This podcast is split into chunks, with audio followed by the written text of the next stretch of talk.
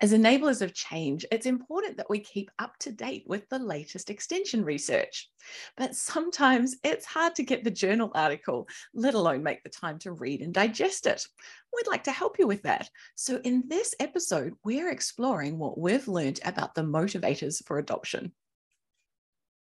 In 2019, a team of researchers in the US published a paper called Synthesizing Conservation Motivations and Barriers what have we learned from qualitative studies of farmers' behaviours in the United States? Now, I don't know about you, but my ears prick up a bit when I hear about these types of review articles. In this case, it's a chance to get an update and an analysis on 49 articles rather than having to read every study. Someone else has done the hard work for us. What's not to like about that? The researchers reviewed qualitative peer reviewed articles PhD dissertations, master's theses, and technical reports focused on adoption of conservation practices. They specifically focused on studies in the United States between 1996 and 2017.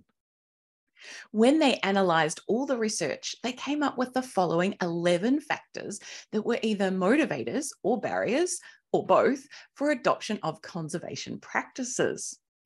The first was economic factors that could be either a barrier or a motivator. Understandably, high costs were often barriers.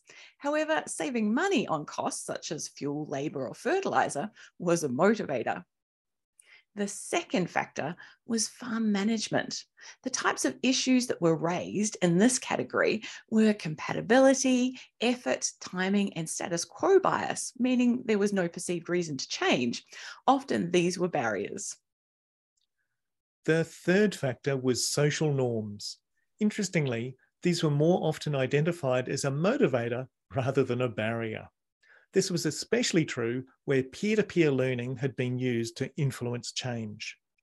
The fourth factor was farmer characteristics, which generally focused on identity and tended to be a motivator. For example, farmers thinking of themselves as stewards of the land. The fifth factor was government programs.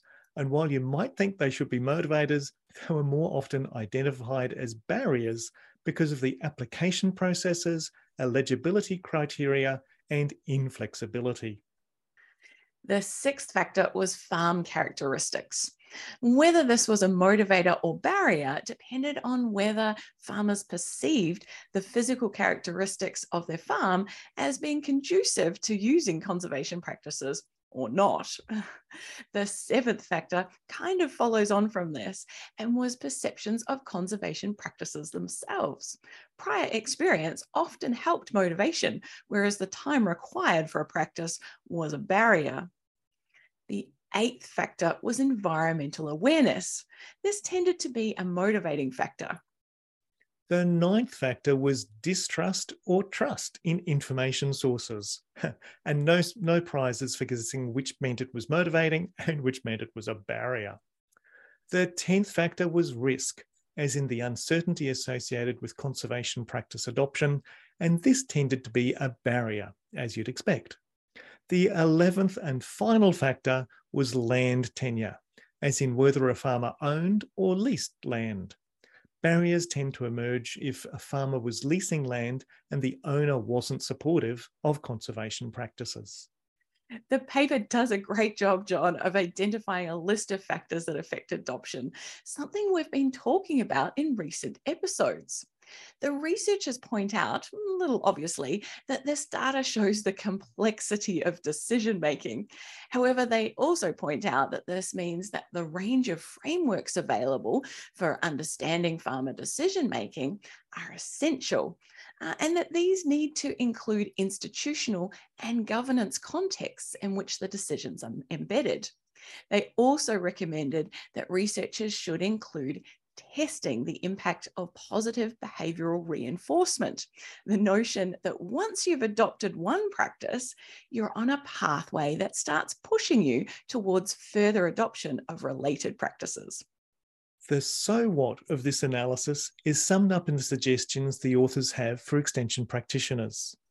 Specifically, they say we should be collaborating with farmer leaders to develop conservation social norms to leverage peer to peer learning, using co learning to generate conservation practice recommendations, reinforcing positive experiences with conservation practices, highlighting the risk reduction benefits of conservation practices, and finally, connecting with farm owners and ensuring they're part of discussions where leased farmland is the norm. We thought this paper was a useful addition to the couple of episodes we did on factors affecting adoption. If you'd like to read more, the paper is available online and we've put a link into the show notes. Well, you've heard our thoughts. Now we'd like to hear yours. Add a comment below the blog post and tell us whether you think this is a good summary of the qualitative factors affecting adoption. Have you read any other useful papers in this space? We don't want this just to be a one way conversation. Join in by sharing your thoughts and ideas with us. Thanks, folks, for joining us on this Enablers of Change episode. Remember to subscribe to our newsletter if you'd like to know when new episodes are available. And if you like what you heard, please tell your friends so they too can join in the conversation. All the best until we meet again.